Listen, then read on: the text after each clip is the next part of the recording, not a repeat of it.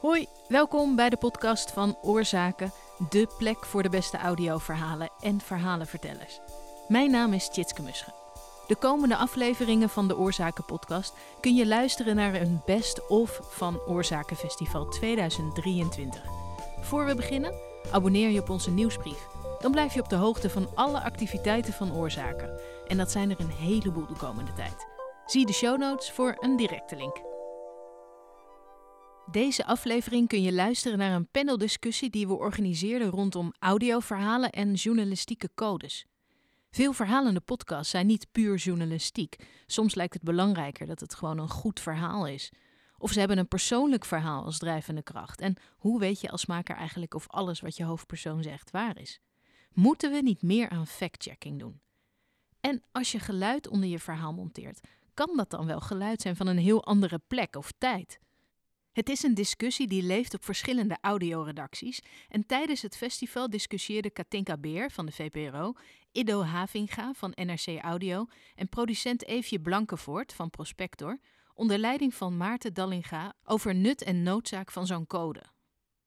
Zouden er codes moeten komen specifiek voor non-fictie podcasts? Daar gaan we het over hebben.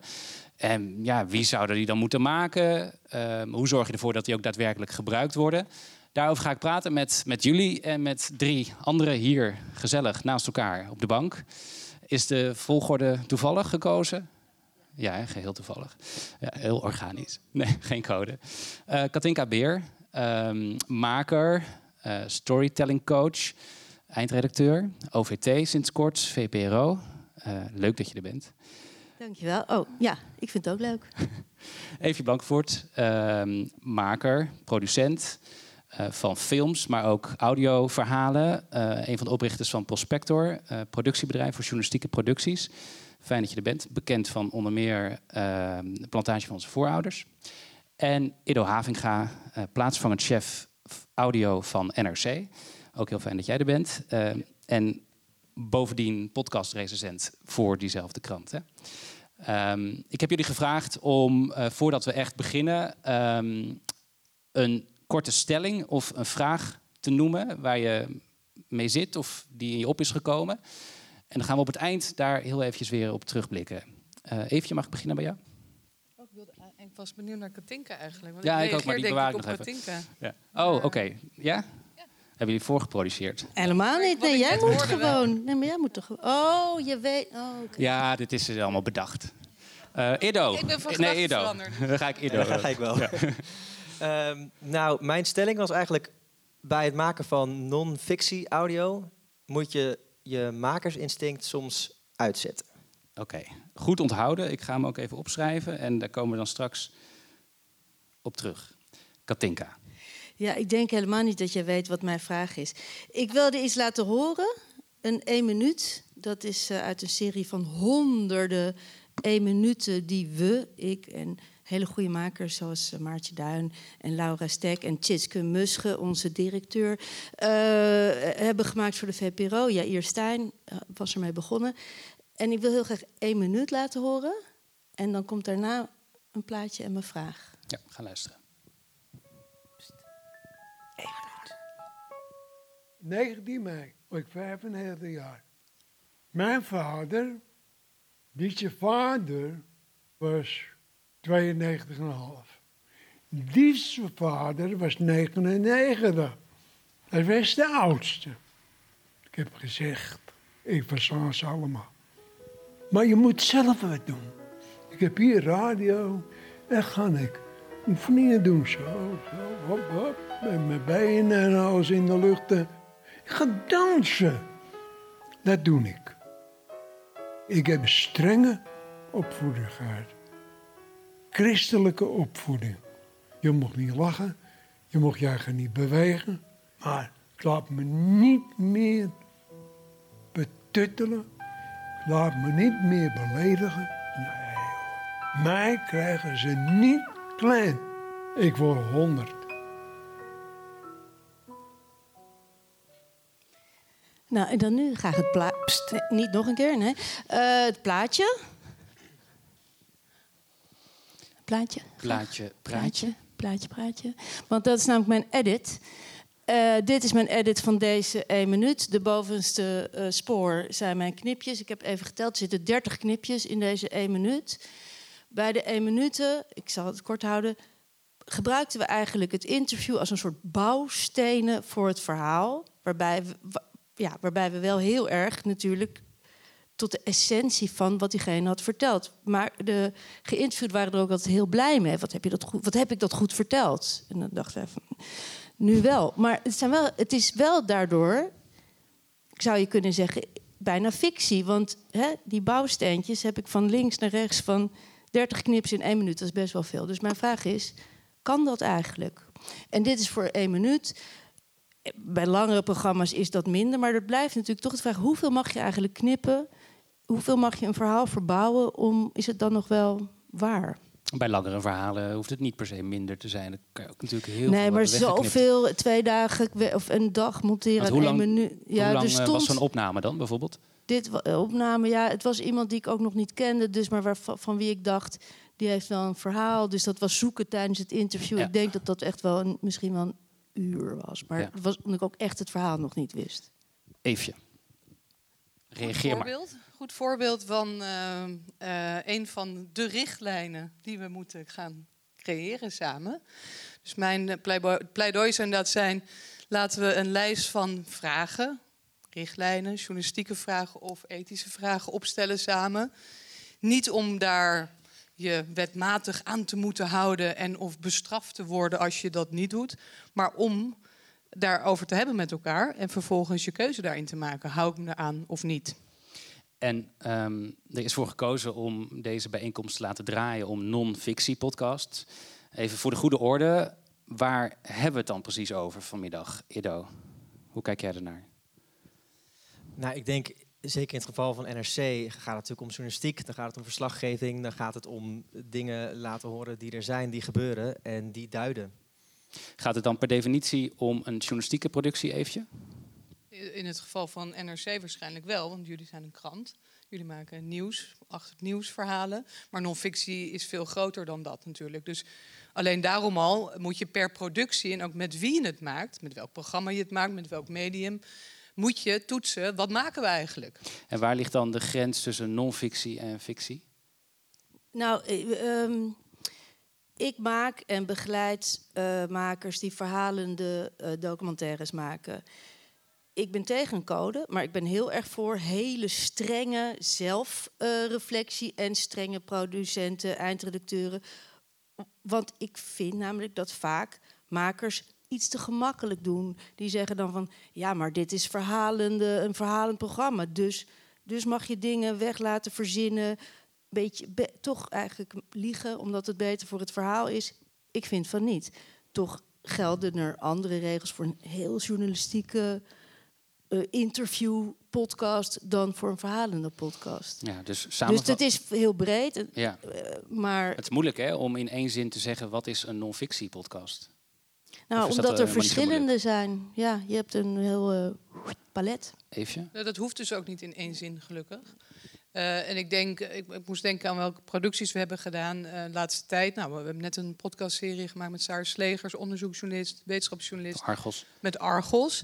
Dan heb je dus een ander gesprek over wat maken we. En ook de fact-checking die zij vragen is een heel andere dan als we met een geschiedenis, actualiteit, geschiedenisprogramma werken als OVT.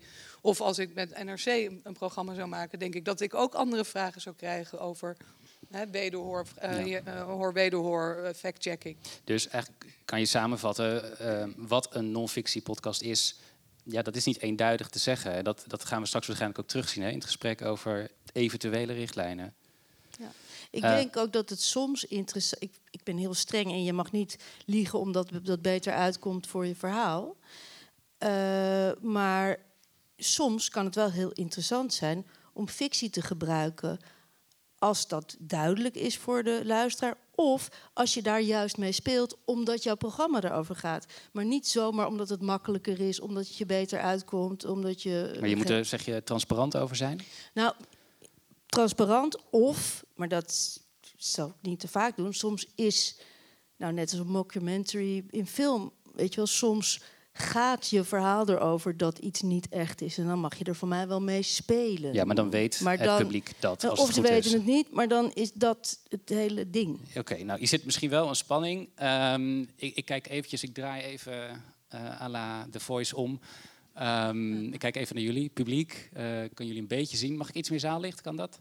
Ehm, ik wil even vingers zien. Eh, voordat we er helemaal inhoudelijk op ingaan. Ehm, wie is nu intuïtief voor een code voor non-fictie podcast?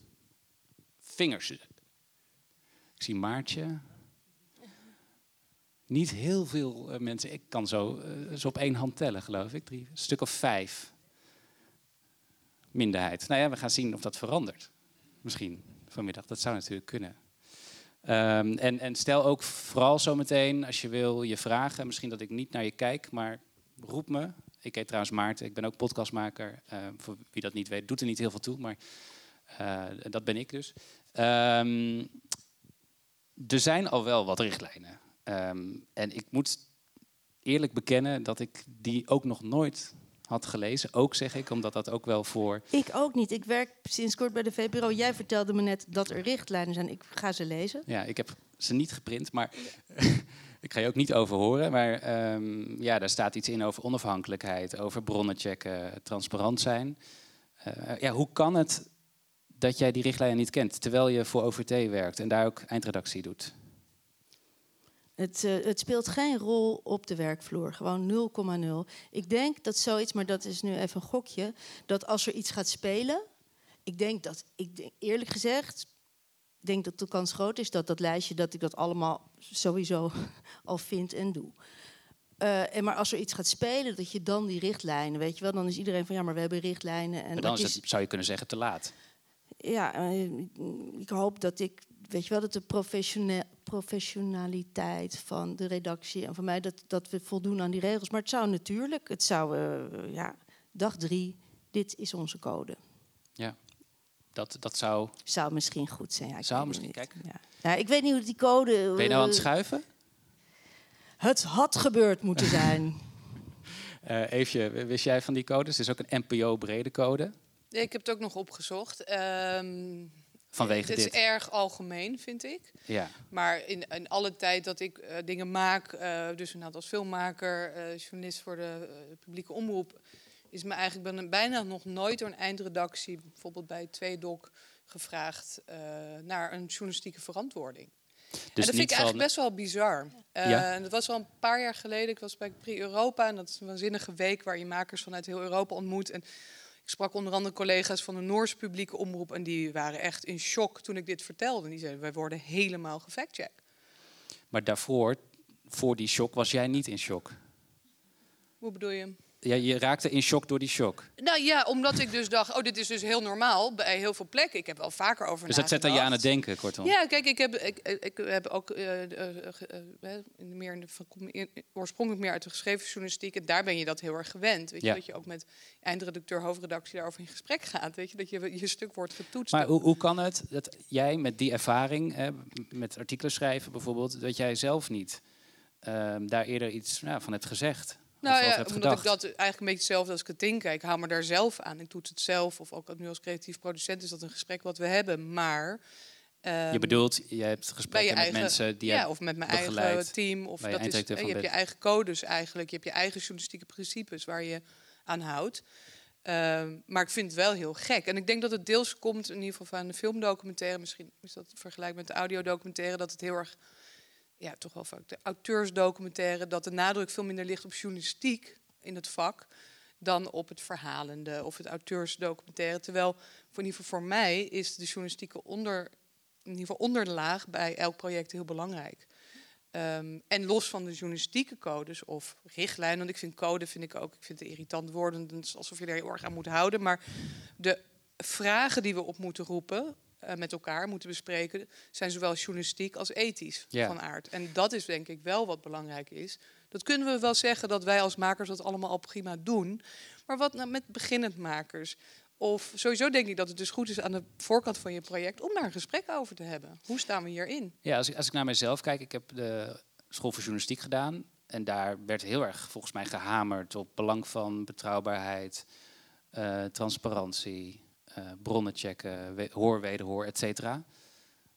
Daardoor is dat ook een beetje in mijn, haast in mijn DNA gaan zitten. Maar natuurlijk niet ehm, eh, iedere maker heeft zo'n opleiding gedaan. Dat wil trouwens ook niet zeggen dat dat hierbij blijft. Ehm, dus ben jij het ermee eens, Katinka, dat het goed zou zijn als jonge makers in elk geval... Ja, het van iemand leren. Ja, het van iemand leren, zeker. al dan En niet dat expliciete richtlijn worden... Nou, ik ben het met jou. geconfronteerd. Ik, ik, ik- een richtlijn die ergens ligt en niemand eh, leest, daar hebben we niks aan. Maar het gesprek aangaan op dit soort plekken, eh, me- in, in, in opleidingen, lijkt me heel goed. Ja, en heel belangrijk. En wat jij zegt met die journalistiek, het is toch interessant dat heel veel podcastmakers maken verhalende podcast en vinden dat de journalistieke regels daar niet eh, voor gelden. En ik heb zelf ook een shockmomentje gehad, met, en medemakers met mij, toen wij hoorden hoe ze bij This American Life aan fact-checking deden. En wij maakten vroeger plots, luister dat allemaal, Ja. helemaal te gek. Eh, maar wat wij daar deden, wij interviewden mensen. En dat was het verhaal. Ja, en, en heel Hun lang, verhaal. Hun verhaal. Ja. Met ook zo het idee van ja, maar dat is hun, Hun verhaal. verhaal, hun beleving. Hun beleving. Nou, oké, dat kun je iets bij voorstellen. Bij This American Life gingen ze. Je vertelt iets over je moeder. We bellen de moeder ook. Hoeft niet in het programma, maar we be En dat zijn we daarna bij Toendra, de opvolger van Plots, gaan doen. is een stuk lastiger. Want dan heb je dus iemand, heb je eindelijk iemand ge- gevonden en die wil dat pijnlijke verhaal vertellen. Ja, nu moet je ook nog even de moeder en de verloren stiefzus. Maar het is wel heel belangrijk. Ja, dan kom je misschien wel als maker voor een dilemma te staan. Want je hebt een prachtig verhaal, geweldig verteld. Maar je kan het niet checken. Wat doe je dan? Heb je dat aan de hand eh, gehad? Nou, eh, vast. Maar waar ik vooral nu aan moet denken is die vervelende momenten van het, eh, ik dan als einddirecteur van ja, die moet ook nog die gaan bellen. Maar het is moeilijk en het ligt allemaal al zo gevoelig. Maar altijd levert het je iets op. En het hoeft niet te zijn van het is helemaal niet waar, of meestal is het dat niet, maar een ander perspectief. Dus het wordt altijd interessanter. Maar wat en doe je daar dan al- mee vervolgens? Dan voeg je bijvoorbeeld een Eh, voice-over toe Ja, of dat je kan je eigenlijk niet zo algemeen zeggen. Het hangt er vanaf. Je kan in het interview, het, niet alleen een voice-over, wat diegene die geïnterviewd De ex is het niet ermee oneens. dat kan niet. Maar het is gewoon belangrijk. Eigenlijk moet je dat dus ook al in een redelijk vroeg stadium doen. En wat je ermee doet, verschilt heel vaak niet. Die pers hoeft niet per se in het verhaal. Maar het verbreedt je perspectief. Dus en, al- en je moet het proberen. Het lukt natuurlijk, kan het niet altijd. Want mensen zijn dood of weet ik veel, of ze willen niet. Maar dat proberen is al echt een obstakel, maakt het nog moeilijker. Maar ik vind het heel stom achteraf dat we dat niet altijd al deden. Ja. We hadden het al eventjes over. Een, Een voorbeeld voorbeeld. noemen, ja. Ehm, ja, is Jennifer hier? Oh, bij een andere. Nee, dus een, een voorbeeld is een verhaal van haar, maar dat moet ze dan beter even zelf eh, vertellen. Heb jij een voorbeeld? Ja, ik eh jaren geleden bezig met een project over zelfverkozen dood van mevrouw Lies. eh, die in de tachtig was en had besloten ik wil eh, voor mijn 85ste ophouden met leven. En we hadden opnames gemaakt met haar. Dat is echt dat mantra, doornam met zichzelf, hoe ze zou gaan sterven. Dit was audio. En eh, het was heel gevoelig, want haar dochter vond het echt vreselijk dat haar moeder daarmee bezig was, al medicatie had binnengehaald. En, ehm, op een gegeven moment merkte ze, het is moeilijk, laat het maar even liggen. Ehm, en toen op een gegeven moment dacht we gaan toch Lies weer bellen. En toen kreeg ik geen gehoor meer. Toen was haar lijn was afgesloten. Toen dacht ik, shit, ze heeft het gedaan. En eh, nou, dacht ik, ja, moet ik naar de dochter bellen? Moeilijk, want die dochter vond het heel moeilijk dat überhaupt haar moeder dit verhaal deel- deelde. En uiteindelijk toch de dochter gesproken die eerst zei: ik, wilde, ik wil niet horen, ik wil er niet meer over praten. Toen toch een paar weken later terugbelde en, zei: ik wil er wel over praten. En toen hebben we haar verhaal ook meegenomen in het verhaal. Ehm, want je wilt toetsen. Ik bedoel, ik, ik ga natuurlijk niet zomaar dat verhaal uitbrengen zonder die dochter te vragen wat ze hiervan vindt. En uiteindelijk heeft het dus het verhaal enorm verrijkt. En je wist ook niet zeker dat het was gebeurd. Ik wist niet zeker dat het was gebeurd, dus ik vond het sowieso moeilijk. Ga ik dan nu die dochter die dit al moeilijk vond bellen, maar toch gedaan. Het ook bij haar gelaten of ze mij nog wilde terugbellen. Want ik dacht, als het allemaal. Weet je, het kan ook gewoon soms zijn dat. ehm, het was prachtig, het was een prachtig verhaal. Maar soms moet je dan ook bedenken, misschien gaat het niks, ga je er niks mee kunnen doen, omdat het gewoon te gevoelig is. Maar uiteindelijk bracht het me dus wel veel meer om het verhaal ook bij haar dochter te toetsen. Heb je op zo'n moment wel eens twee stemmen in je hoofd? Ene stem die zegt, ja, dit is zo'n perfect verhaal en dit gaat misschien ook wel heel erg scoren. Dit vinden mensen mooi, dit moeten we uitbrengen. En een ander stemmetje dat zegt, ja, er knaagt iets. Eigenlijk voelt het niet goed, eigenlijk kan het niet. Nou, ik zou nooit iets uitbrengen als ik het niet heb getoetst met de mensen om wie het gaat. Nooit. Ik zou ook nooit iets laten zien of horen ergens Nee, dat zonder ik, dat de maar- eerste hoofdpersoon maar het dan hebben kan gehoord. tegelijkertijd of wel, gezien. Die twee, die twee denkprocessen kunnen wel tegelijkertijd Bij mij eh, zijn in je hoofd stemmetjes. plaatsvinden. Ja? Dan is meer het ene stemmetje zegt, je moet haar bellen. En het andere stemmetje zegt, nee, maar ik wil niet, het is zo pijnlijk en moeilijk. Ja, maar nee, maar Ja. ik moet dat niet. Ja.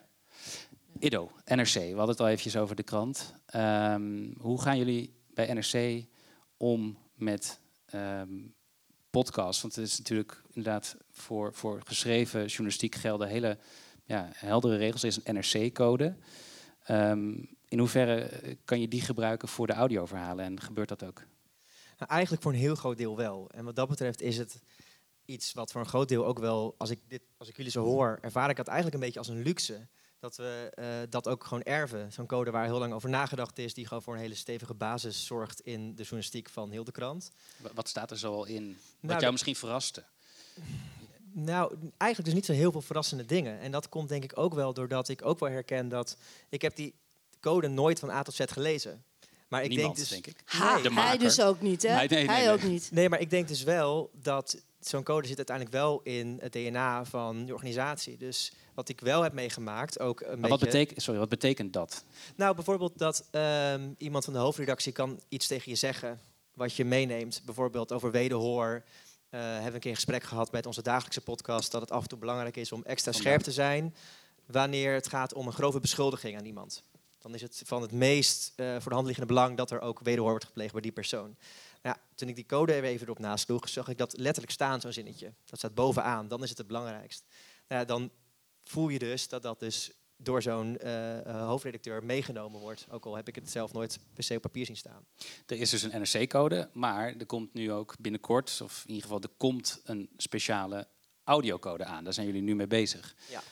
Waarom, als die andere code er al is?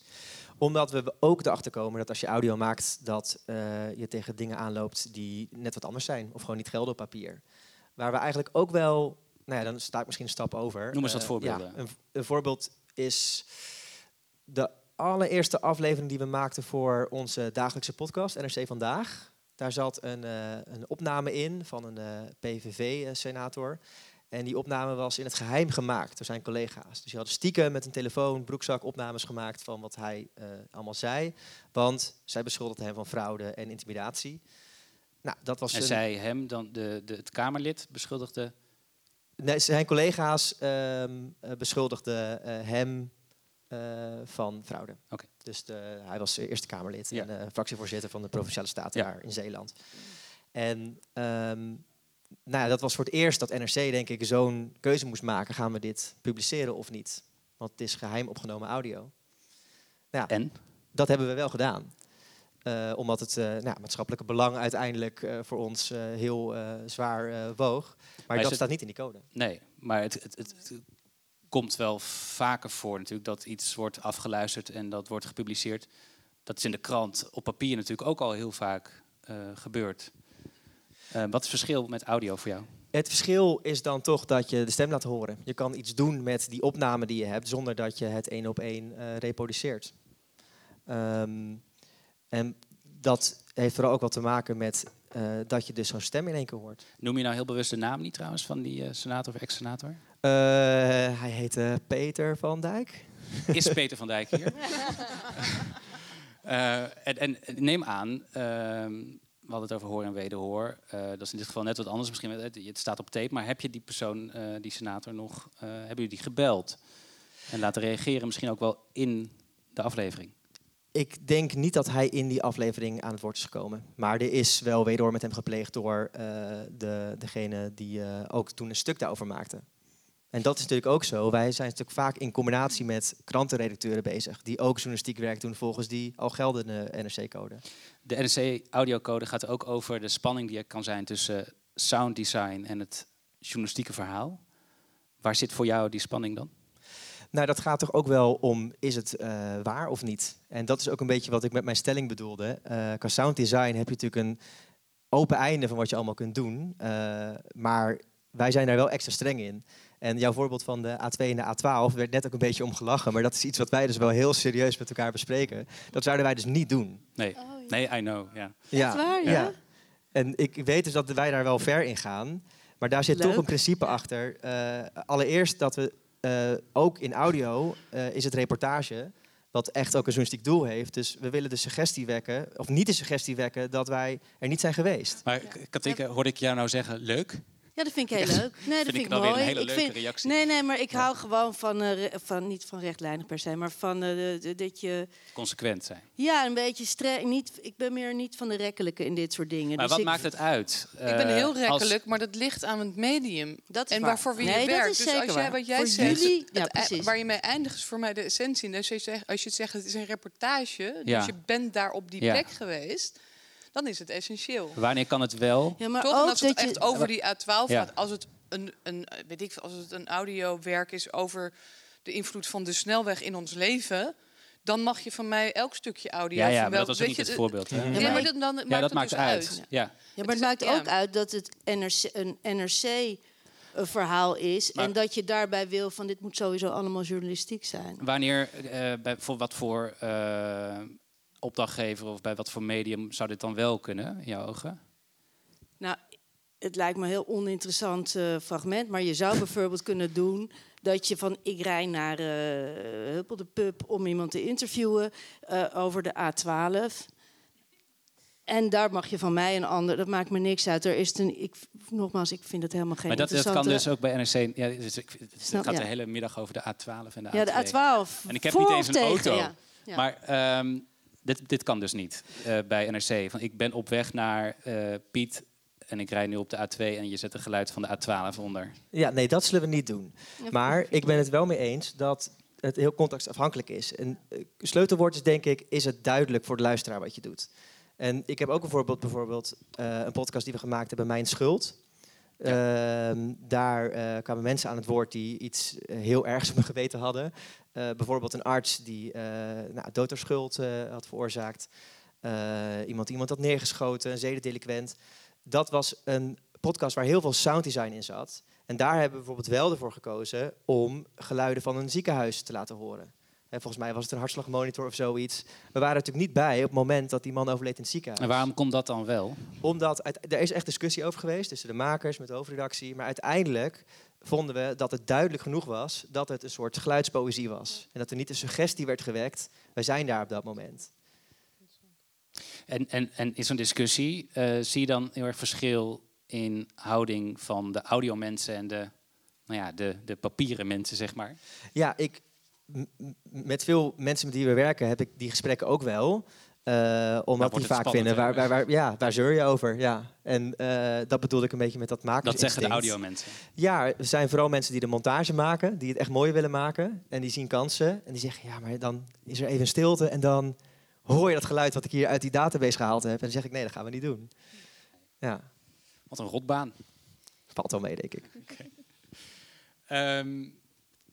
Ja, ik ben even benieuwd. eh, leven er vragen, opmerkingen in het publiek over die NRC-audiocode? Wat zijn de gedachten daarover? Maartje Duin. Nou ja, ik heb vooral eh, een vraag over, een andere vraag over mijn schuld. Ik weet dat jullie daar ook aandacht aan hebben besteed in de krant. Er was toen het verhaal. Ja, is, Ja, ook dacht, Maartje is zo gewend hard te praten. En, Nee, er is zo'n... eh, er is zo'n oh, er is, oh, sorry. ja. ik. Moet ik die gooien? Wacht, ga zitten. Je moet hem gooien. Nee, ik kan niet goed gooien. Zeker niet onder druk. Oké, zo? Dit? Dit werkt? Oh ja, klinkt Ja, heel jullie hebben lekker. eh, daar volgens mij in de krant ook aandacht aan besteed. Die aflevering van Mijn Schuld, waar Marcus Assini ehm, aan het woord was over eh, eh, zijn grensoverschrijdende gedrag De bij voormalig artistiek leider van Oostpol. Oostpol. Hij werd overigens niet met naam genoemd in die podcast, maar dat was wel duidelijk. Hij werd wel in het stuk. In het, eh, Want hij stuk werd, ge- hij werd geïnterviewd Precies, voor de precies. krant, Ja, ja, voor precies. papier. Ja, voor papier, maar hij zat dus ook in de In de podcast. Hij podcast. zat ook in de podcast. En in de podcast, in het papieren stuk was er wel wederhoor volgens mij. En in het, als ik me goed herinner, of, en in de podcast was er geen wederhoor.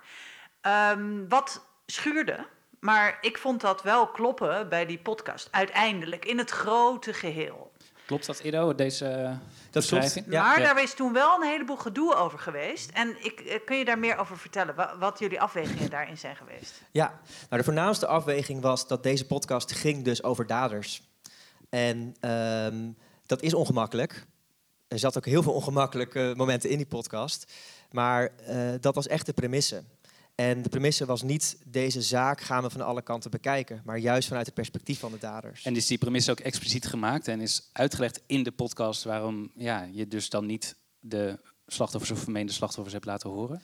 Naar mijn idee wel. Het zit doordrongen in eh, alles wat er omheen gezegd is, in de introducties en dergelijke.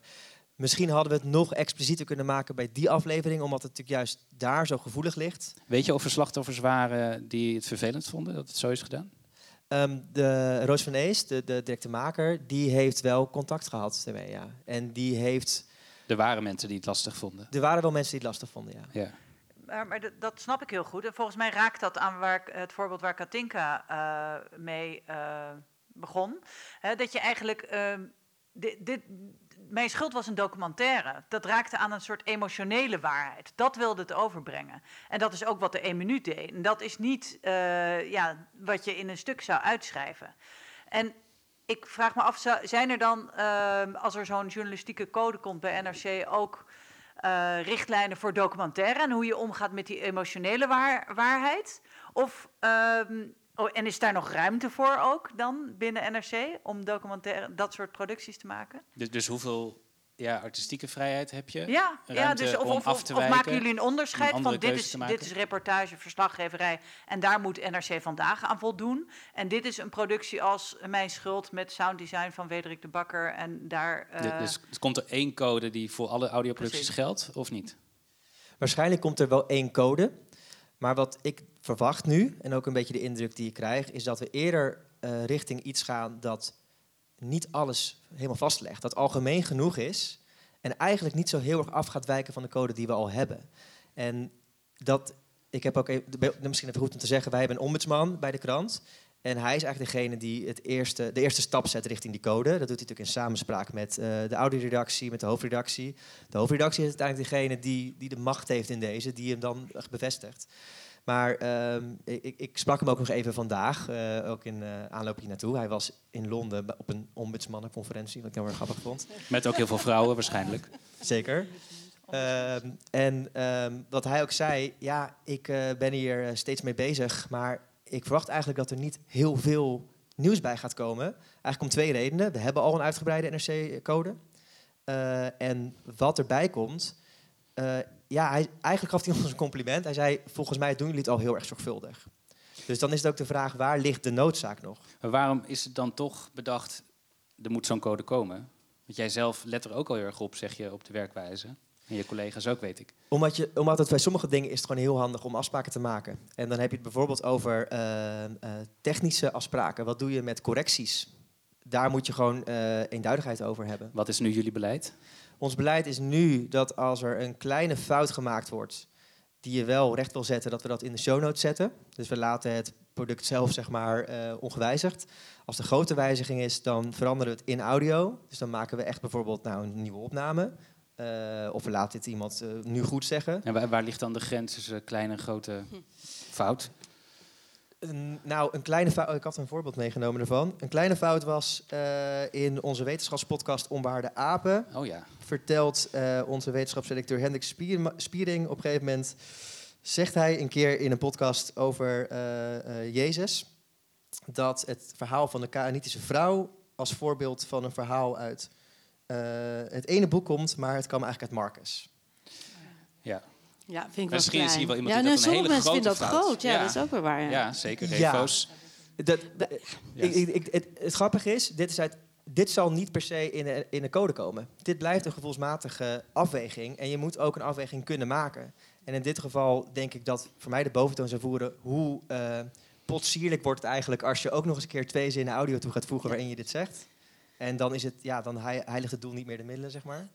Ma- Mag ik daarop reageren? Want ik vind het, nou, ik, ook dit vind ik weer leuk. Dat jullie dat, weet je wel, dat je daar ook een dat je daarover nadenkt van hoe gaan we daarmee om met zo'n fout. Ik verzin het gewoon eigenlijk een beetje zelf. En dat eh, vind ik eigenlijk zo nu denken, ook wel weer amateuristisch. Maar eh, ik, bij OVT, eh, jij, jij wees me er net even op, is heel grappig. Want er heb je natuurlijk heel veel luisteraars. Een geschiedenisprogramma op Radio 1 eh, van de VPRO... die die veel weten over iets. Irritant. Nee, ik vind het leuk. Ik Ja. vind het heel schattig Dus dat je dan een brief boven- of een mail gaat veel sturen. mails binnen misschien. We kregen veel mails bi- binnen, maar, en het is leuk met ook van wat mooi, maar ook van. Ik had dus laatst een hermontage eh, gemaakt over de Boerenpartij. En er zit op een gegeven moment, namelijk vanwege BBB natuurlijk, en dan hoe was dat dan met de Boerenpartij? Heel interessant. En er was op een gegeven moment bij de Boerenpartij een omroepster die kwam van. Eh, niet Veronica, maar zo'n Noordzee, Radio Noordzee. En daar had ik een fragmentje onder gezet van een jingle van Radio Noordzee. Want het gaat daar even over dat zij daar werkte. En toen kreeg ik een mail van, dat is de verkeerde Radio Noordzee. Want er waren er twee, je had Noordzee International en, en dit is de hele verkeerde tijd.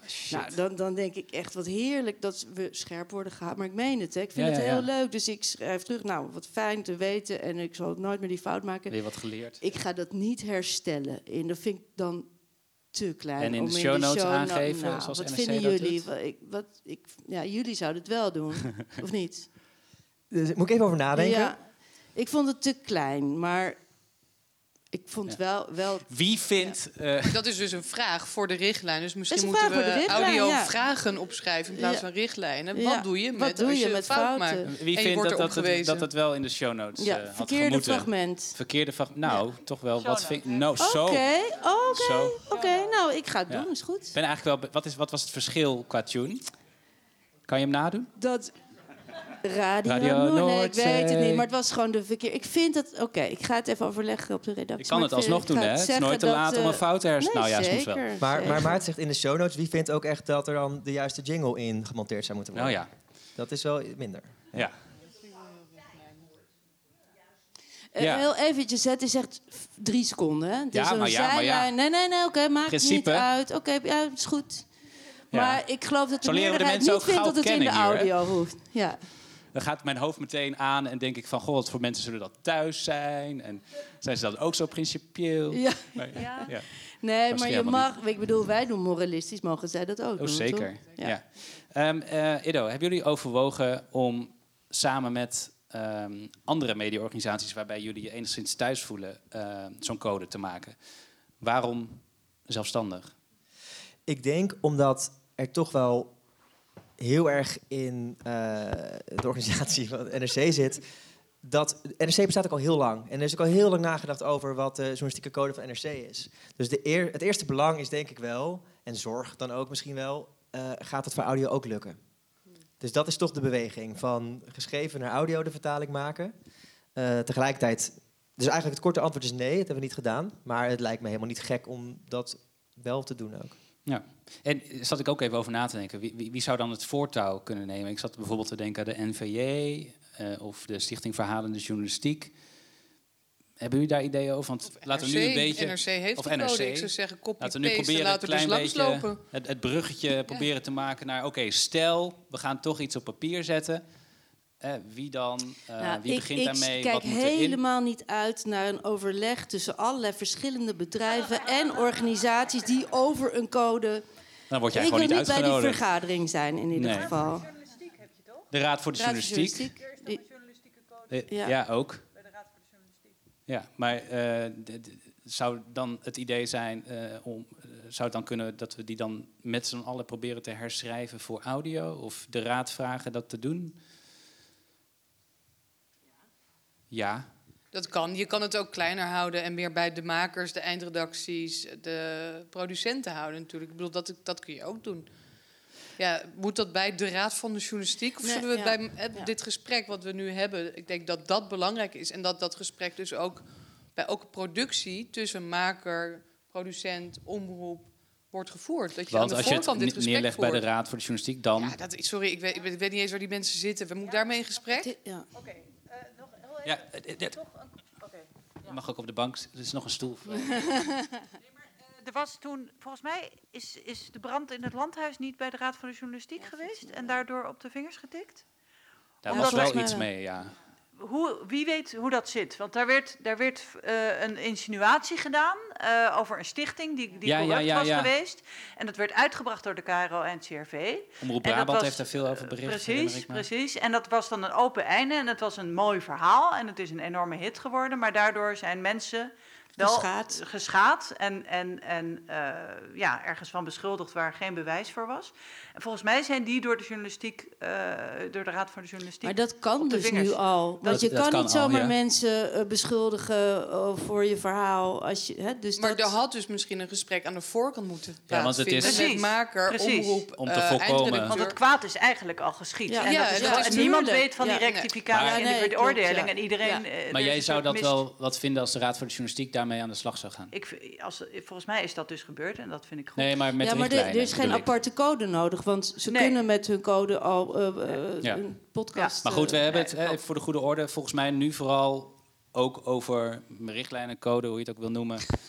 Hartelijk dank. Hou maar, Maartje. Ze kan heel goed podcast maken, hè?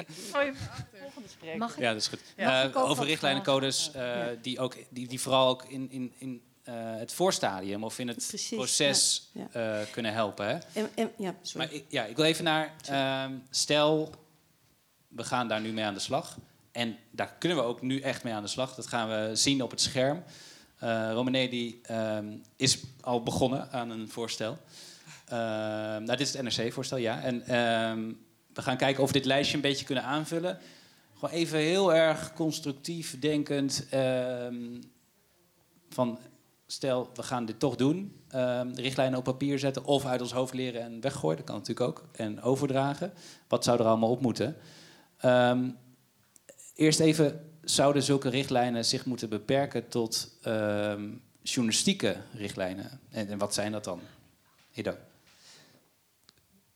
Ja, ja, wat zijn journalistieke richtlijnen? Dan kan je het ook... Ja. Ja, dat was de vraag. Nou, wat ik in ieder geval wel meteen als reactie heb op wat er nu staat... ik hoop niet dat het zo in onze code komt. Dit is veel te, veel te normatief. Een verbod... Dus hier moeten nu even geen foto's van gemaakt worden. Als we Nee, nee, precies. Dit is nu de NRC-code. Backspace, Maar wat er bijvoorbeeld wel in zou kunnen komen is... ehm, het is belangrijk dat duidelijk is voor de luisteraar... of je erbij was of niet. Er wordt nu ja, heel bij de hand mogelijke. Anders haal, je gewoon NRC weg. En als je, als je bijvoorbeeld naar onze eh, huidige code kijkt... Opgelost. Ik weet niet wat er gebeurt. Dan, dan is het ook...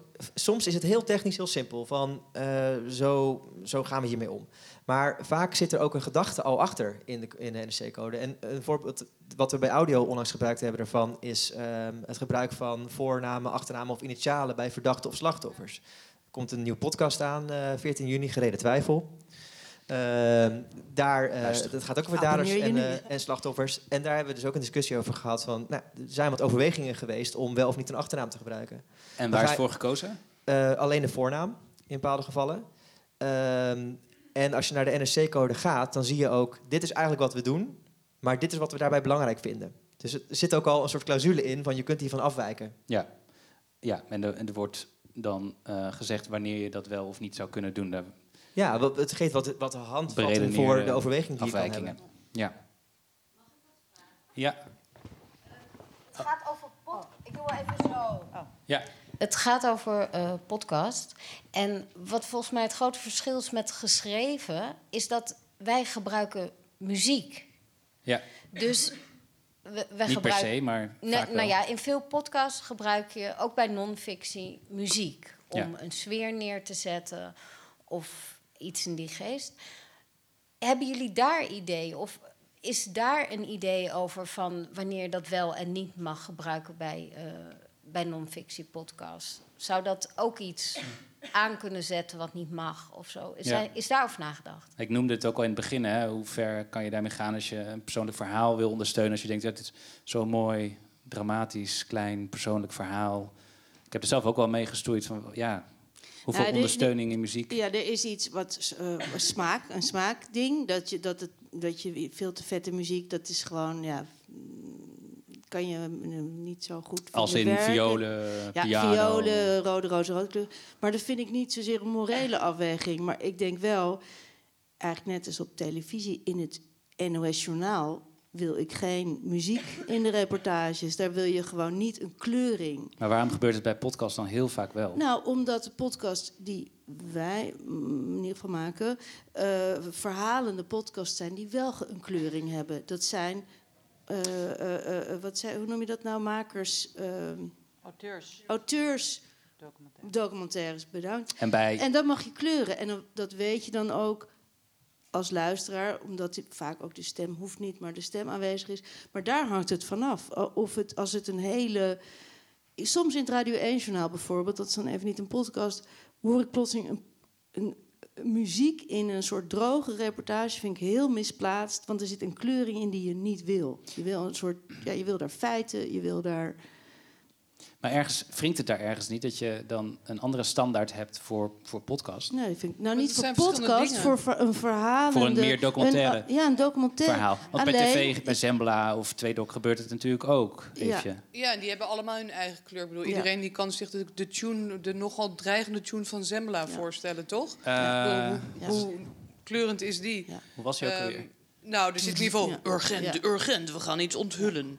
Weet je wel, dat is al hoe het begint. De lat ligt hoog. Ja. Ja. eh, En dan die voice-over. Grote geheimen onthuld en we maken gebruik van Ja. verborgen camera. Ik geloof dat jij dat niks vindt.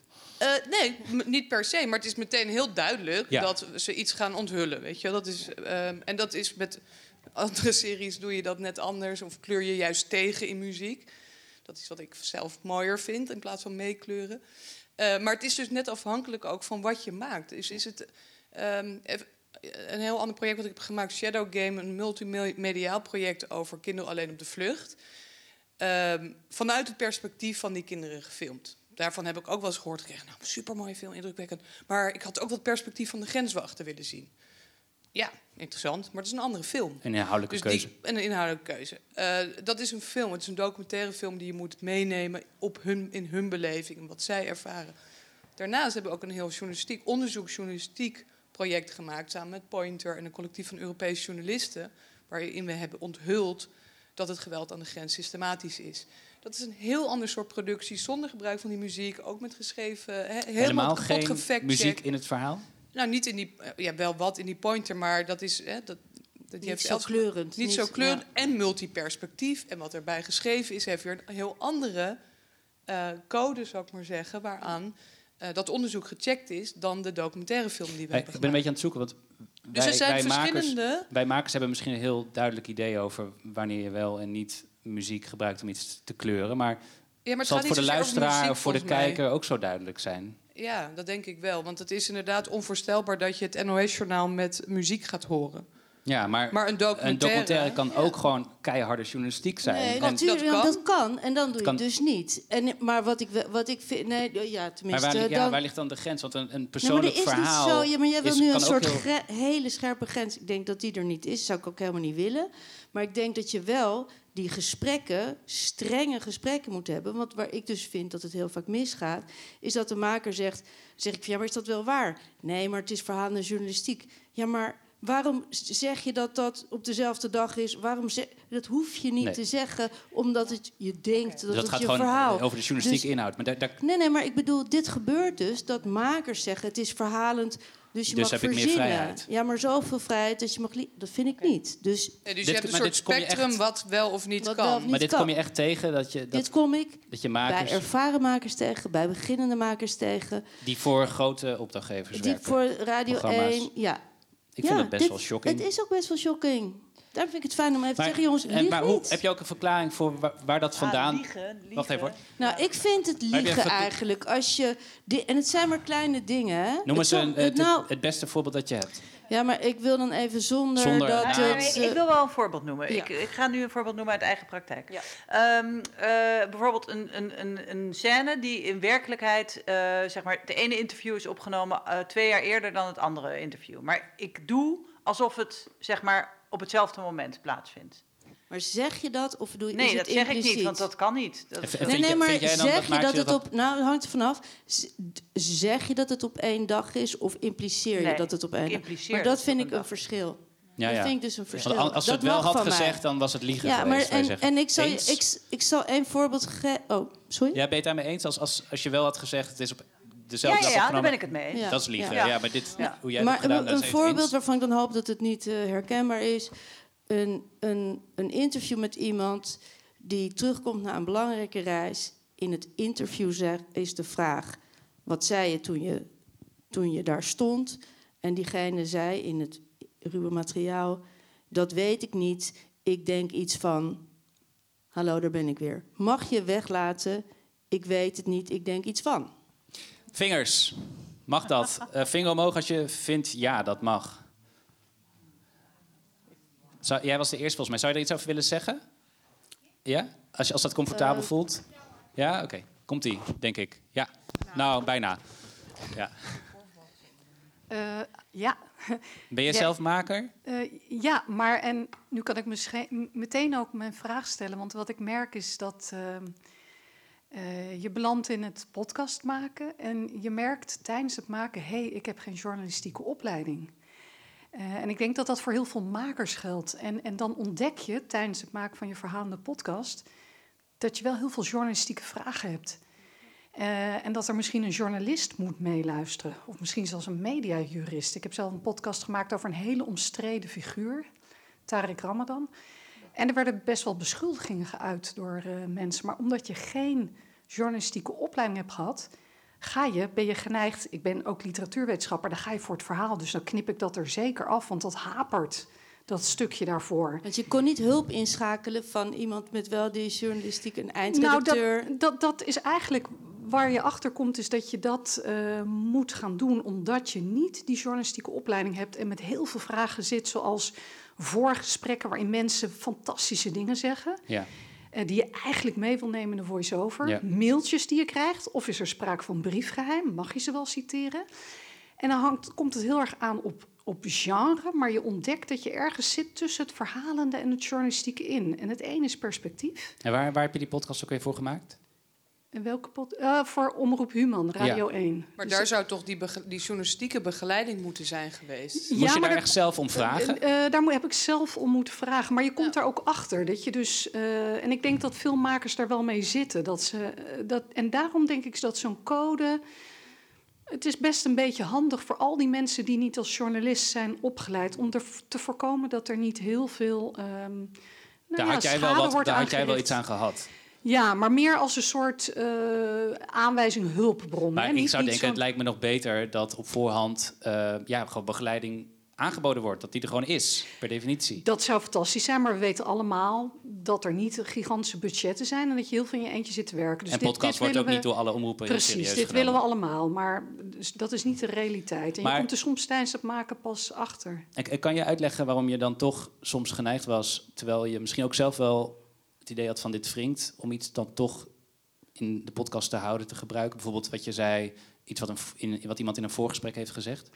Nee, dat heb ik niet gedaan, maar ik heb een heleboel dingen eruit moeten halen nadat een mediajurist had meegeluisterd, waarvan ik zelf dacht, "Ah, maar mijn god, wat was dit een verhaal zeg. Ja, ja. Dus wat dan, eh, je voelt dat daar de emotie, de spanning, de lading zit. En dat, het is een beetje kill your darling en dat is heel moeilijk. En zou- Dus zou het het nu- verhaal, ik ga dan voor het, het verhaal eigenlijk in het perspectief. Maar onlangs, je merkt eh, dat er onduidelijkheid is over de code. Ik geef één voorbeeld. Een aflevering van Misha, de podcast, eh, met. Katinka Tinkerbell is weggehaald omdat zij beschuldigingen deed. En, en het, daar ontstond een conflict over. Dit is het perspectief van de geïnterviewde. Dat is overduidelijk. Eh, maar er was ook ergens kennelijk toch een journalistieke code dat je om wederhoor moet eh, eh, vragen. En dat is typisch zo'n grensgeval. Dan gaat van hier ook hoor nog je, eens om een hoor je het genre of niet? Hoe vrij ben je? als het, dus daar, ja. Nou, ik heb volgens mij veel te veel door elkaar gezegd Nee, aan mogelijke dingen. vragen en eh, En, kwesties. en waar ik nog, eh, la- slotvraag. Ja. Ehm, als je dan zo'n ervaring hebt eh, met, met het maken van een podcast... en je wordt eigenlijk terecht gewezen wat dan gebeurd is... ehm, wat, wat voor gevoel gaf jou dat? Door de mediajurist, ik was er ongelooflijk dankbaar eh, dat dat, was op gebeurd tijd. is. Het was op tijd. Ja. Waar ik niet in had kunnen belanden, smaadzaken, weet ik veel. Ik was heel erg dankbaar. Deze man heeft allemaal smaadzaken gewonnen. Maar dan gaat het dus, kan je zeggen, niet alleen om die productie... maar En ook om de maker. Als maker baal je. Er moest En ben je heel 20 kwetsbaar. minuten uit de aflevering. En dat vond ik een ramp. Maar je Ja, maar bent dat dus wil je dus ja. inderdaad liever van tevoren weten. En weten Ja. waar je zo al tegenaan kan gaan lopen. En of rekening mee moet houden. Eh, En sommige dingen zijn dus inderdaad, als je journalist bent, gesneden koek. Het is, jij gaf het voorbeeld van de geheim gemaakte opname. In audio, audiovisuele journalistiek is echt, de geheime camera is echt, bij, dat mag alleen maar bij hoge uitzondering gebruikt worden. Hè. Dat wordt echt gezien als een paardenmiddel om iets te onthullen. Eh, dat doe je niet zomaar. Nee, Er als zijn, het echt dat, niet anders kan. Nee, als het echt niet anders kan, en als het belang zo groot is. Hè, maar dat weet niet iedereen. Weet je, net als dat, hè, wat is de context waarin je iets maakt of die wederhoor. ehm, dat is dus belangrijk om te Maar- weten Ja, van en- tevoren. Maar heel even, Ja. hoe, hoe Ja. kan het dat er dus ehm, ehm, mediaorganisaties zijn die zo, zulke slechte begeleiding bieden? Dat je er dus als beginnende maker zelf om moet vragen. Nou, belachelijk. Ik vind het heel slecht. En ik, vind, en ik denk dat, want jij zegt... Maar hoe kan het? Het Ja, de hoe kan het? kwalificatie, maar hoe kan ja, dit? eh, de wat betekent dit? Wat, wat zegt dit over de journalistiek? Ja, geld, maar het is ook keuze waar je geld aan besteedt. Ik vind gewoon, je kan niet denken, we willen podcast, we willen makers uit andere... Want dat zie je natuurlijk, dat is ook zo leuk juist... dat er allemaal makers uit andere disciplines komen. Je kan niet zeggen, ja, dat wil ik, ga het maar maken... maar je begeleidt niet. Dus hoe kan het? Ik weet het niet. Ik vind Eh, het heel Zegt verkeerde iets over keuze. hoe serieus eh, de podcast wordt genomen? Nou, de podcast wordt serieus genomen. Eindelijk wel, al een tijdje. Ik denk Ja. dat het meer uitgaat van een soort van zelfsprekendheid. Dat weten we toch. Eh, dat doen we toch. We hebben toch zelf die checks. Terwijl ik denk dat het dus heel goed is om daar niet van uit te gaan. Dus ik zou er nogmaals wel voor pleiten. Niet voor een hele strenge code. Maar dat dit aan het begin van het gesprek. Als jij een plan pitcht. Als je verder bent met de ontwikkeling met je plan. Met een omroep, met een producent. Dat dit onderdeel van je gesprek is. Wat gaan we maken? Eh, wat zijn de ethische vragen waar we tegenaan gaan lopen? Dat gesprek voer ik in de praktijk altijd. Bedoel, Met Shadowgame maakten we een film, een project over minderjarige vluchtelingenkinderen in Europa. Dat is nogal een ethisch probleem on, eh, aan zich. Daar hebben we met heel veel mensen over gehad. Kan je dat doen? Verschillende Ja. organisaties. Allerlei journalistieke afspraken die we moesten maken. Eh, dat doe je, dus dat doen we wel. Maar het is niet een vaststaand iets dat je dat doet. En ik denk dat dat dus wel goed zou zijn. We, we hebben een aantal journalistieke punten besproken. Ehm, zou er in zo'n code ook iets moeten staan over bijvoorbeeld representativiteit? Eh, of je eh, er moet, naar moet streven een, een divers beeld van de samenleving te laten zien, bijvoorbeeld. Eh, ook mensen met een migratieachtergrond aan het woord te laten. K- Komt zoiets terug in de NRC-audiocode, Edo? Nou, eigenlijk nog een stap terug. Da daar zijn we nu mee bezig in de NRC-code in het algemeen. Eh, dat is eigenlijk waar de ombudsman nog, nog eerder even eh, eh, als hoofdstuk zeg maar, mee bezig is geweest. Ehm, wat hij daar ook al over zei, is dat hij daar eigenlijk ook van geleerd heeft voor de audiocode, dat je dus niet te veel moet vastleggen. En de, voor toelichting erop zou je het aan hem moeten vragen, maar Maar hoe denk jij er zelf over? Bijvoorbeeld, iemand maakt iets, jij begeleidt een project, bent daarbij betrokken. ehm, let je daar dan op? Heb je dan een gesprek over de representativiteit van, van de sprekers in zo'n serie? Ja, daar proberen we nou echt wel goed op te letten. In ieder geval ook steeds meer. Want we hebben ook wel een aantal keer gemerkt dat we daar dus niet genoeg op letten. En ik denk dus ook dat het heel goed is dat dat in de NRC-code opgenomen wordt. En dan geldt het dus ook zoals het al gold eigenlijk. Hè, dat is het punt. De NRC-code is, is natuurlijk niet iets wat dan in één keer in het leven geroepen wordt... en dan in één keer is het zo. Het is ook een, weer, een weergave van wat je eigenlijk al, al belangrijk vindt. En wat is dan de reden om er zo op te letten? Voor jullie? Dat, dat, dat we het belangrijk vinden dat we dat ook beter doen. Omdat we ook wel vinden dat we het niet altijd even goed eh, doen. Nee, maar ik bedoel, is het belangrijk vanuit het oogpunt... dan bereiken we een divers publiek? Of is het vanuit ehm, een idealistisch oogpunt misschien wel het principe van... we moeten iedereen aan het woord laten? Ja, goede journalistiek is ook goede representatie. In hoeverre eh, zou, zou daar aandacht voor moeten zijn in zo'n, in zo'n code of richtlijn voor zoiets? Copy-paste. copy-paste. Ja, ik vind dat een heel goed, heel goed dat je daar bewust van bent. Het gaat erom dat je bewust bent van elke stap die je zet. Dus wie interview ik, wie eh, doe ik aan mijn hoor en wederhoor. Ehm, in hoe, we- eh, laat ik mijn, mijn, mijn geïnterviewde hoofdpersonages meekijken of meeluisteren. Ik vind van wel, ik vind het bizar dat ik soms hoor dat mensen dat niet doen, ruim voor uitzending. Niet dat mensen dan alles mogen veranderen, maar ik vind dat een, eh, ik vind dat een echt een hele belangrijke ethische vraag.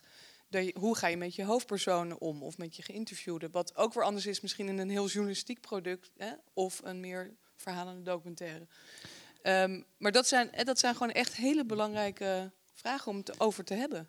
De druk als maker om iets heel moois te maken. Ja, dus Kom iemand zo die bij- heel ja, graag zo iets bij. wil. Ja, ja. De druk om als maker iets heel moois te maken eh, kan heel groot zijn. Eh, misschien zeker wel voor beginnende makers of makers die heel veel ervaring hebben en al van alles hebben bereikt. Ehm, daar zit ook een spanning, denk ik.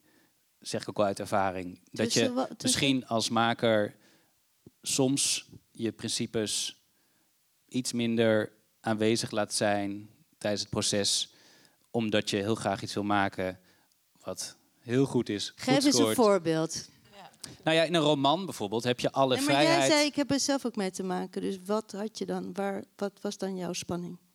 Nou, ik heb wel eens, ik heb bijvoorbeeld, eh, ja, ik heb bijvoorbeeld niet van de wereld gemaakt, een podcastserie over reformatorische christenen. En daarin vertelde, of een dominee die vertelde mij iets ehm, over een kind van hem, wat een heel erg, ja, sexy tussen aanhalingstekens verhaal was. Dat had ik heel graag in de podcast gewild. Ehm, en dan zou je heel erg je best kunnen doen om zo iemand te overtuigen, het toch te vertellen. Ehm, ja, een beetje een spel te spelen, misschien precies op die knoppen te drukken waarvan je denkt, als ik dit doe, dan gaat hij het wel vertellen. En misschien ook precies op het juiste moment toestemming vragen, kort voor publicatie. En wat heb je Dat soort dingen. Ik heb het, we hebben het niet opgenomen. want Het voelde niet goed. Ja. Maar ik zou me kunnen voorstellen dat, dat er makers zijn, misschien hier ook wel in de zaal zitten, die soms met die dilemma's zitten. Die bijvoorbeeld iets maken voor een grote opdrachtgever. Die ehm, ja, misschien ook al wel prijzen hebben gewonnen. Die denken, ja shit, dit, dit moet echt goed zijn. En hiermee kan ik het verschil maken als ik dit fragment erin heb. Ja, ik, ik denk eh, dat het echte leven is altijd belangrijker. Dus eh, het is voor ons heel belangrijk en voor mij iedere keer weer, dat het, of ik nou iemand begeleid of het zelf, het is ongelooflijk belangrijk om een mooi programma te maken. Maar je moet niet vergeten dat het leven van die persoon belangrijker is. En, en je moet niet te bang zijn om het te vragen, want dat kan ook, dat je denkt van het is zo pijnlijk, je moet wel alles durven. Maar eh, als je die afweging kunt maken, denk je van ja, het is mooi voor mijn programma, maar het is, ja, het is niet dat het mijn verhaal, eh, ik weet niet, het is belangrijker dat deze persoon eh, gelukkig verder kan Ja, en anders krijg je hem ook terug, denk ik. Bedoel dan... Ja, maar ook als je het niet terugkrijgt, het is niet, ja, Nee, maar dat Ja, voelt, de- dat voelt de, dan de gewoon niet toets kan natuurlijk dus zijn, kan ik met, eh, je kan, ik ben natuurlijk altijd, ik ben altijd heel gespannen als je voor het eerst mensen laat meekijken. Ja. Eh, hè, zeker de, de, de hoofdpersoon of de geïnterviewde. Maar als je denkt, oh jee, die vindt dit, ik ben eigenlijk al over een grens gegaan en ze nu maar ga daar ik hem over zeggen.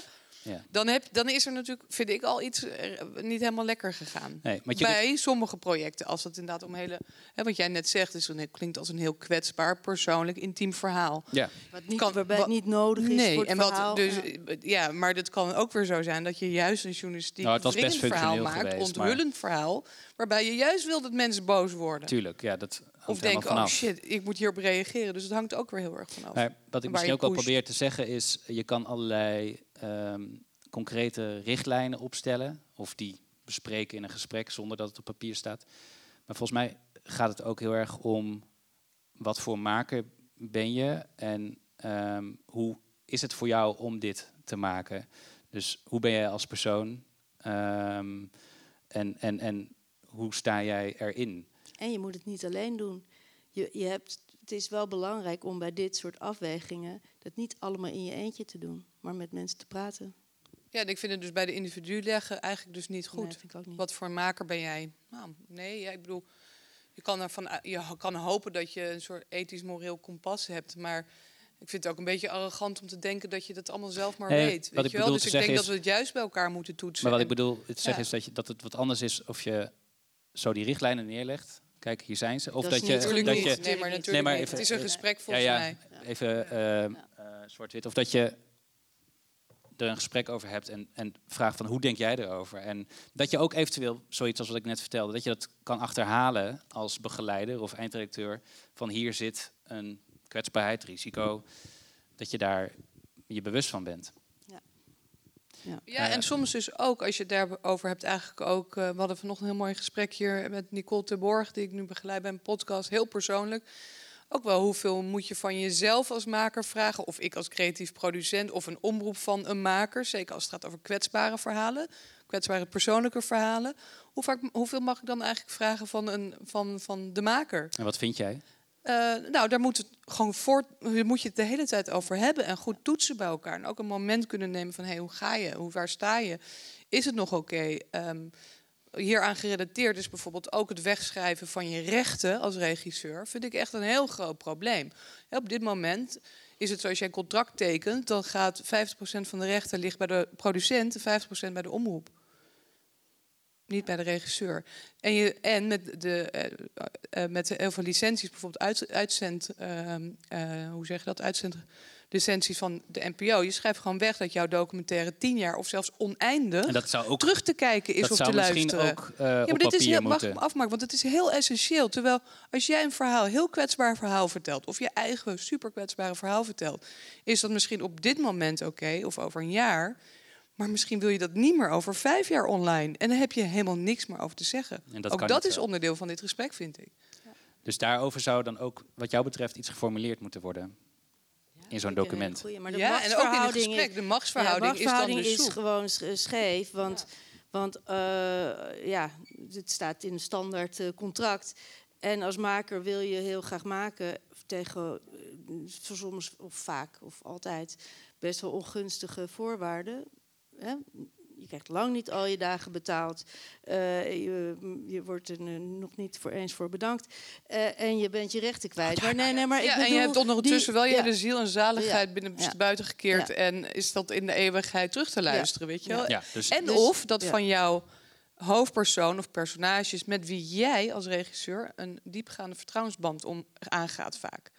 Hè, dus hoe verantwoord je dat? Ook dat gesprek moet onderdeel zijn van onze ethische checklijst. Maar dat moet dus een, onder, een gesprek zijn met op NPO bijvoorbeeld, NRC, NPO, met opdrachtgever. En precies. even, Want dat is niet genoeg om het in een code te zetten. gezien de tijd, nog even een heel snel rondje. Ehm, hier staat al van alles. Achter jullie hebben jullie misschien niet gezien. Maar wat er eventueel in zou kunnen. Goed, Katinka, je wil het niet. Maar misschien, nou ja, misschien ben je geswitcht, dat horen we zo. Maar eh, stel, er zou toch, toch iets komen. Is er iets wat er hier nog per se bij zou moeten? Kort. Of Eefje, Ido. Een heleboel. Maar een copy-paste van jullie en dan kunnen we hem aanvullen. Of Ja, maar het verwerken. Ja, ik belangrijkste ben wat wel jij nog... eh, geïnteresseerd in die, eh, de- hè, misschien delen met eh wat- is, die gewoon openbaar toegankelijk, net als de NRC-code straks? Ja, als het goed is wel, ja. Ja, Ja. Dus, en, en mag je het copy-pasten straks? Ik denk het wel. Ja, kijk, je mag het ook vinden. ja. Maar dat is wel, dat is wel eigenlijk goed om te weten. Zal ik nog even nagaan trouwens bij de juridische afdeling. Anders Eh, een copy-paste, dan Maar als herschrijven het, we als het een het beetje. open, Ja. o- open toegankelijk is, dan Ja, mag dat. Ik bedoel, dan Ja, is je het mag het, ook- wat ik zeg, Ja. letterlijk, je mag het ook vinden. Dat, Ja. Je mag het ook mag vinden, ja. ja. ja. En, en of aanvullen, of bij een bepaald project hou je eraan. En bij anderen kun je heel goed argumenteren waarom niet. Ja, Waarom je die code gaat breken. ja. Eh, waarom je een enige, ene, bij het ene project een bepaalde ethische afweging maakt en bij het ander een andere. Eh, maar het gaat om dat je soort Dus het- inderdaad een richtlijn hebt waar je het over hebt. maatwerk. Eh, en even, ja. jij bent wel voor een document met letters op papier, wat je kan printen en kan meegeven of kan mailen. Niet, niet meegeven, niet mailen. Dit is, Achter- eh, ja. dit is waar je het over hebt aan een startgesprek. Als je met elkaar gaat zitten, met je eindredacteur, met je omroep. Misschien wel met de NPO ook in sommige gevallen. Ehm, en met je creatief producent. Waarmee je, waar je het de over basis hebt. voor een gesprek. En waar je En- ook tussentijds, terwijl je iets gaat maken, loop je echt te- behoorlijk vaak tegen grote ethische journalistieke kwesties aan. Dat je terug kan naar je eindredacteur of wie dan ook. Hé, hey, ik loop hier tegenaan. Wat denk jij? Ik ben nu ook wel voor. Ik ben me- wel benieuwd of mensen Wat, ook ben van nu- mening. Ik, nou ja, op Ah. zo'n manier. Ja, Ja, dus, Dus- ik ben wel benieuwd of andere mensen dus ook dat het kan zeggen. helpen om het gesprek te voeren en te evalueren. En, En dat je inderdaad iedereen dwingt om daarover na te denken. In plaats van ervan uitgaat dat die professionaliteit er is. en heel kort, je had het eh, natuurlijk over knippen in eh, ruwe audio. Ehm, heeft dit gesprek jou nog Nee, maar dat wil ik van jullie op horen. wat andere horen gedachten gebracht? Eh, of, nee. en nee. Ido, eh, jij had het over het makersinstinct. Dat je soms moet zeggen, eh, volg dat niet. Eh, ben jij nog op andere gedachten gebracht wat dat betreft? Nou, nou nee, behalve dan dat ik ook wel wil benoemen dat je het dus soms wel moet doen. En dat is ook alweer eh wat wij soms voelen. Dat we op sommige, bijvoorbeeld bij mijn schuld, op sommige vlakken juist ook wel weer een beetje moeten laten zien aan eh, hè, de, de, de krantentraditie. Van ja, maar dit is soms wel ook wel even mooi. Ja, ja leuk ja. Ehm, heel even eh, ruimte voor vragen hoor zeker. Oh shit, ik ben jou helemaal vergeten nog. Ja. Ja. Eh, Ja, doe en maar, jij doe maar, wel doe ook, Ja. maar ik weet niet of dat Sorry. nog zo is. Ja, ehm, inderdaad, ik bleef nog een beetje hangen bij dat de, de, het verschil tussen verhalen en documentaire en inderdaad krantjournalistiek. En met name met personages. Want wat best wel eens gebeurt, vind ik dat er bijvoorbeeld kinderen of dementerende ouderen worden opgevoerd. Wat in een krant denk ik echt nooit zou gebeuren. En waarom kan dat wel in verhalenjournalistiek? Ik denk dat je al een klein beetje doorhoort wat, wat ik daarvan vind. Nou ja, kinderen komen natuurlijk wel voor in de krant. Daar hebben de ouders toestemming gegeven. Ja, Eh dementerende ouderen, mm, nou ook denk ik hè. Jullie hebben zelfs een podcast erover gemaakt. Eh, eh, het, zou, het zou kunnen, ja. Ik zie niet per se dat dat niet kan. Ik denk dat je dan inderdaad ook wel, wel goede ethische afwegingen maakt. Ja, maar omdat iemand zelf niet kan, soort van het verhaal kan... Niet over kan beslissen. Ja. je kan niet over beslissen en je kan het verhaal lastig checken. Ja, maar als het heel Nou ja. erg belangrijk is wat die persoon dus nog wel zegt, omdat het daar bijvoorbeeld om gaat. Maar wie bepaalt dan wat, bela- wat- waarom dat Ja, ja, belangrijk Bob, is? Bob bijvoorbeeld hebben de dochters toestemming gegeven, maar ik vind het heel ver gaan. Ja, Dat je, die, dat, je, dat je die vrouw iets laat vertellen waar- waarvan ze, als ze het nog had beseft, dat nooit had verteld. Het gaat eigenlijk over zelfbeschikking. Ik, ik, ik wil ook zeggen, ik denk dat er heel veel redenen zijn om het niet te doen. Maar meer als absolute no-go of zo, daar, daar ga ik een beetje op aan van... Ja, volgens mij is dat niet per se zo. Ehm, Ja. een Ruimte voor één of twee vragen. Eh, eerst naast jou misschien, dat is handig met de microfoon. Oh, ja. Ja, ik ben eh, benieuwd. Eefje, jij zei, ik vind het eh, bizar dat veel audiomakers eh, het niet laten terugluisteren door hun eh, hoofdpersonen. Ehm, ja, ik ben vanuit schrijvende journalistiek heel erg gewend inderdaad dat je je stuk eh, laat checken op feitelijke onjuistheden. Maar inderdaad, in audio, ik heb twee keer audioproductie gemaakt, heb ik dat niet gedaan. Ook natuurlijk omdat je mensen letterlijk laat horen wat ze zeggen. Maar goed, Was tegelijkertijd... dat voor jou de overweging om het niet te doen? Nou, ook omdat ik ja, technisch daar nog helemaal niet in onderlegd ben. Dus dat, het is ook veel minder makkelijk dan een tekstje sturen. Ja, ja. Maar ja, inderdaad, jij noemde Katinka al die, die knippen, die, die zijn natuurlijk sturend. Ehm, ja, ik ben benieuwd hoe de andere makers ernaar kijken. In hoeverre ze dingen laten terugluisteren. Eh, sturend zei, zei je niet, hè? Maar ehm, laten nee, maar jullie... het is zijn eigen woorden, maar je kan er alles van maken natuurlijk. Maar heel even, als het op de radio komt of in een podcastfeed, dan kun je toch ook naar hoofdpersonen sturen? Van Ik tevoren. bedoel, eh, je zegt Bedoel technisch je? onder, ja, van tevoren. Dit, dus, eh, Je kan zegt, een exportje zo- maken Je kan een mailen. exportje maken. Nou ja, goed, het gaat even niet Ja. om mijn Nee, dingen, nee, maar nee. meer van in hoeverre is, is het usance, eh moet het altijd, wanneer moet het wel, wanneer niet? Ik ben Ik gewoon laat, niet, je naar eh, kijkt. ik laat niet altijd alles eh, horen. Oh nee, waarom niet? Nou, als, mensen, als het gevoelig is wel. En als mensen het vragen ook. En je stelt het niet voor. Nee, ik stel het niet voor. Waarom niet dan? Toch ook op de journalistieke opleiding leer je toch ook van, nou, eh, je hebt het gezegd, dus eh, je was in een interview, je hebt je laten interviewen, dus dat wordt daar heel erg erin gestampt in de klassieke ja, ook journalistieke daarin dus weer de... Het, het, er is, niks is set in stone natuurlijk, weet je. Maar als je een heel kwetsbaar verhaal kwetsbaar met iemand verhaal, vertelt... hoe of- zou, doe ik het ook. Tuurlijk wil ik Ja. dat. En voor, voor mij is het persoonlijk als maker belangrijk dat de mensen met wie ik een verhaal maak, want ik, ik zie het vaak dat ik het niet over ze maak met met mensen. Ik neem jouw verhaal, ik toets het of wat dan ook. Dat ik ze terug laat luisteren. Maar het is afhankelijk van het project.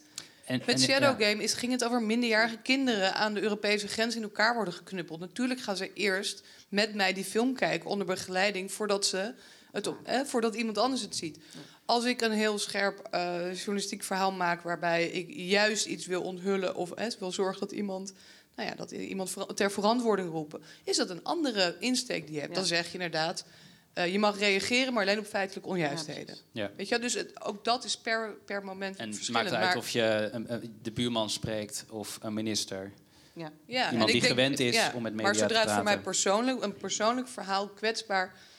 vind ik het gek dat eh, mensen het niet van tevoren horen. Ja, maar Ik dat wat jij dat- zegt van of het de buurman is of de minister, Ja. dat is iets wat je als journalistiek gevoel hebt of op een opleiding Ja. hebt geleerd. Maar ik denk niet dat we ervan uit kunnen gaan dat iedereen dat Klopt, gevoel helemaal heeft. waar, helemaal Nee. waar. Daarvoor is die richtlijn, Ja. Richtlijnen, wel ja. handig. Ja. Ja, nou, Ik ik, zeg denk altijd, als je, als je niks eh, te verbergen hebt, waarom zou je het dan niet opsturen? Je, je kan ook net, eh, net even een foutje hebben gemaakt, iemand 14 hebben genoemd en, en diegene is 15. Ehm, ja, dan kan je dat van tevoren oplossen.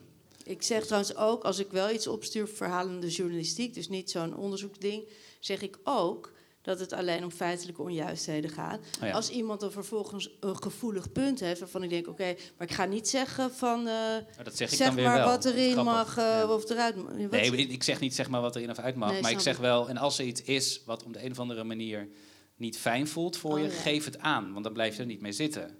Ik, dat zou ik vervelend vinden. Ja, Kijk, dat zou, terwijl- dat wil zou ik niet tegen, de- zou ik je- niet tegen Jesse Klaver zeggen. Ik Maar snap het. Maar dat van als iets pijnlijk is, wil nog niet per se zeggen dat je het eruit haalt. Nee, Want soms maar is dan hebben we het erover. Ja, precies. Oh, Ja. ja. Oké, Da- dat wil ik dan Eh, niet. Ja. daar ik nog een gooien? vraag. Ja, gooien, heel ver. Naar welke? Oh, doe maar in het midden eerst. Hier. Ja, dat is handiger. We, we zijn eigenlijk al wel, eh, ik weet niet of je dat in dit geval ook kan zeggen, maar over tijd. Ehm, mogen we nog een paar minuten? Of? Ja, een paar minuutjes. Yes, daar ben je.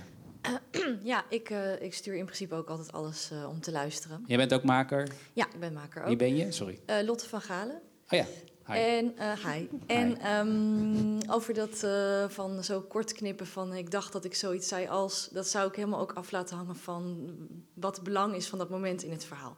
Maar goed, dat daarover. Ik had een praktijkvoorbeeld waar ik benieuwd ben wat jullie daarover denken. Ehm, ik heb onlangs een muzikant geïnterviewd die in het verleden dakloos was, verslaafd en in de gevangenis heeft gezeten. En het verhaal ging over vroeger. En nu was die, had hij een huis, was hij weer goed bezig.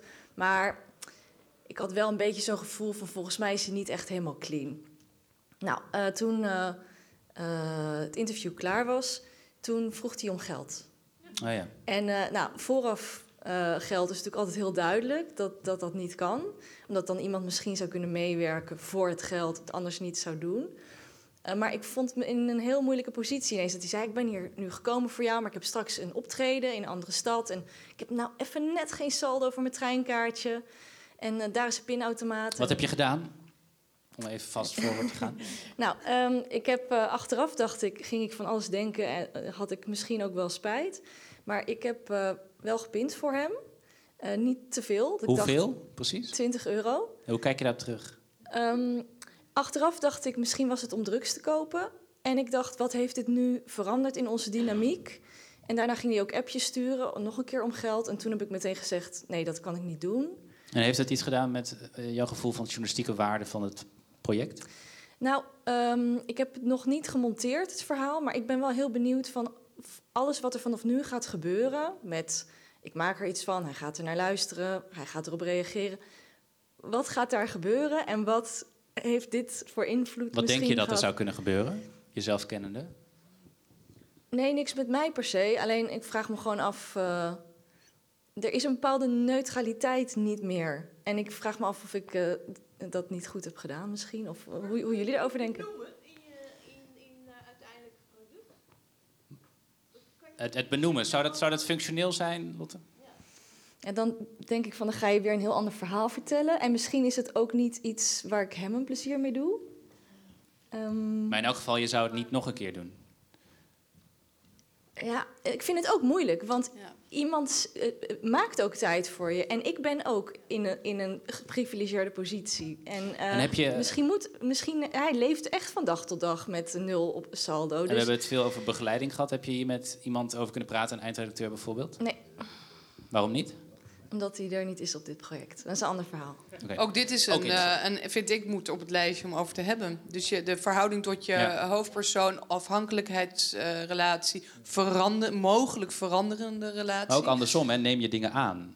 Ja, maar ook eh, gewoon echt met, met, met iemand die je geïnterviewd hebt over je hoofdpersonage. En het is altijd heel erg stellig geweest, je mag niet betalen. Daar ben ik ook op zich mee eens. Maar er gaan ook stemmen op. Ik weet van Junie Bergman documentaire, maar die ook wel zegt, is dat altijd zo? Ja, ik vind ook dat er Eh, uitzonderingen want als er mensen tijd maken voor jou, ehm, hè, dus het is ook afhankelijk van ook weer context. Wat Ja. is de situatie? Wat vraag je van iemand? Ehm, Dan komt, de- eh, maar ook ja. dit moet onderdeel van dit Dan komt de cadeaubon in beeld. En ik denk dat je het niet had moeten doen, maar ik, ik snap, ik vind het je te prijs dat je het wel hebt gedaan. Ik had het Kan ook dat? gedaan. Nee, maar weet je wel, menselijk gezien, ja, ik ook, denk ik. Maar het is, ja, en, en inderdaad, dat je, jij verdient geld, een beetje misschien, terwijl je Ik had dat het op dat moment gedaan, maar ik had me net zo rot erover gevoeld nu. Ik had Ik, het ook eh, moeilijk gevonden. Ja. Ik had vind- het een worst. En nu, ja, ik snap het. En hoe nu verder? Want je weet dus ook niet. nu hoe zich dat gaat ontwikkelen. Ik vind En misschien moet je dat nu je een het, gesprek eh, met hem aangaan, hè? Hoe staan we hier? Dus misschien moet je nu heel even voordat je monteert... hé, hey, ik wil voordat ik verder ga met je praten. Want dit is hoe ik normaal werk. Eh, wat verwacht je van mij? Eh, sta je hier nog oké in? Of moet je het misschien, als hij wel echt geld wil, laten? Ja, en dat je ook zegt van ik heb dat toen Als gedaan en ik gun het je van harte. Het verhaal, zijn Ja. verhaal laten. Ja. Als het zo diep verandert dat hij iets verwacht wat jij niet kan of wil geven, dan eh, moet je dat dus nu misschien gewoon niet doen. Het is een beetje intervisie dit. Het is echt, eh, Maar dan kan je ook zeggen van ik heb dat betaald, maar ik vind eigenlijk dat, dat ik dat niet had moeten doen. Ook al gun ik het je. Weet je wat, dan, ik vind dat een goed idee wel. Ja. Ehm, ja, ik denk dat we ruimte hebben voor één vraag. Eén vraag en dan een hele korte vraag. Eh, jij was volgens mij het eerst dat je groene vestje aan. Ja, dank je. Eh, Even kijken, ik, ik ben onlangs... eh, ik maak een podcast over de transitie naar plantaardige samenleving. En ik ben onlangs naar de grootste Duitse internationale vleesbeurs geweest. En daar heb ik allemaal standhouders geïnterviewd. En die heb ik geen quitclaim laten ondertekenen of iets. En ik heb ze eigenlijk ook niks terug laten horen. En eh, ik heb ze allemaal ongeveer drie minuten zitten ze in de podcast. En ik heb daar wel voice-overs overheen. En mijn standpunt is natuurlijk wel dat we die transitie moeten maken. Heb je hun contactgegevens? Ja, nou, ja, daar kan ik aan komen, want ik weet wat ik bedoel. Dus de vraag is eigenlijk, ging ik daar heel erg de fout in? Had ik ze allemaal na moeten mailen van, eh, dit heb ik gedaan, willen jullie daar... Maar Want zou ik het weet alsnog ze- kunnen? Ik denk dat trouwens dat ze allemaal al gezegd, gebruik het niet. Terwijl ik heb, ik heb ze wel helemaal, precies zoals wat ze zei, ik heb ze niet heel erg zitten knippen. Maar, ik denk toch je- dat ze er niet in hadden willen zitten. Maar als je daar nu over twijfelt, waarom, waarom doe je het niet alsnog? Want ik begrijp, het is nog niet gepubliceerd. Ja, wel, ja, een paar maanden geleden al. Oh, ja. wel. Oh, ja. En heb Ja, je ze verteld wat de context was waarvoor je ze vragen stelde? Ik heb gezegd, ik maak een podcast over de toekomst van eten, ja. Je hebt niet verteld, je hebt niet verteld waar het over ging. Nou, niet zo direct, niet nee, zo ik bedoel concreet. niet zeg maar de crux. Ja, ja. Dus Daar, zit je, daar hoor- zit je denk ik fout. Ja. Ja, daar zit je Jongens, we moeten stoppen. eh krijg ik net in mijn, eh, nou niet in mijn oortje, heb ik niet. Maar, Commissie, ja, bel Ehm, ons voor je morele Bel ons voor jullie morele vragen. Volgens mij eh, kunnen we zeggen, dit, dit is een tussenstand. En we moeten hier gewoon over doorpraten met elkaar. Of kunnen daarover doorpraten. Kan hier, misschien volgend jaar weer. Nou ja, we gaan het zien. Een WhatsApp-groepje. Nog één. Ehm, heel erg bedankt, eh, alle drie. En jullie heel erg bedankt voor jullie input en eerlijkheid. En ehm, heel veel plezier nog op dit festival. Dank jullie wel.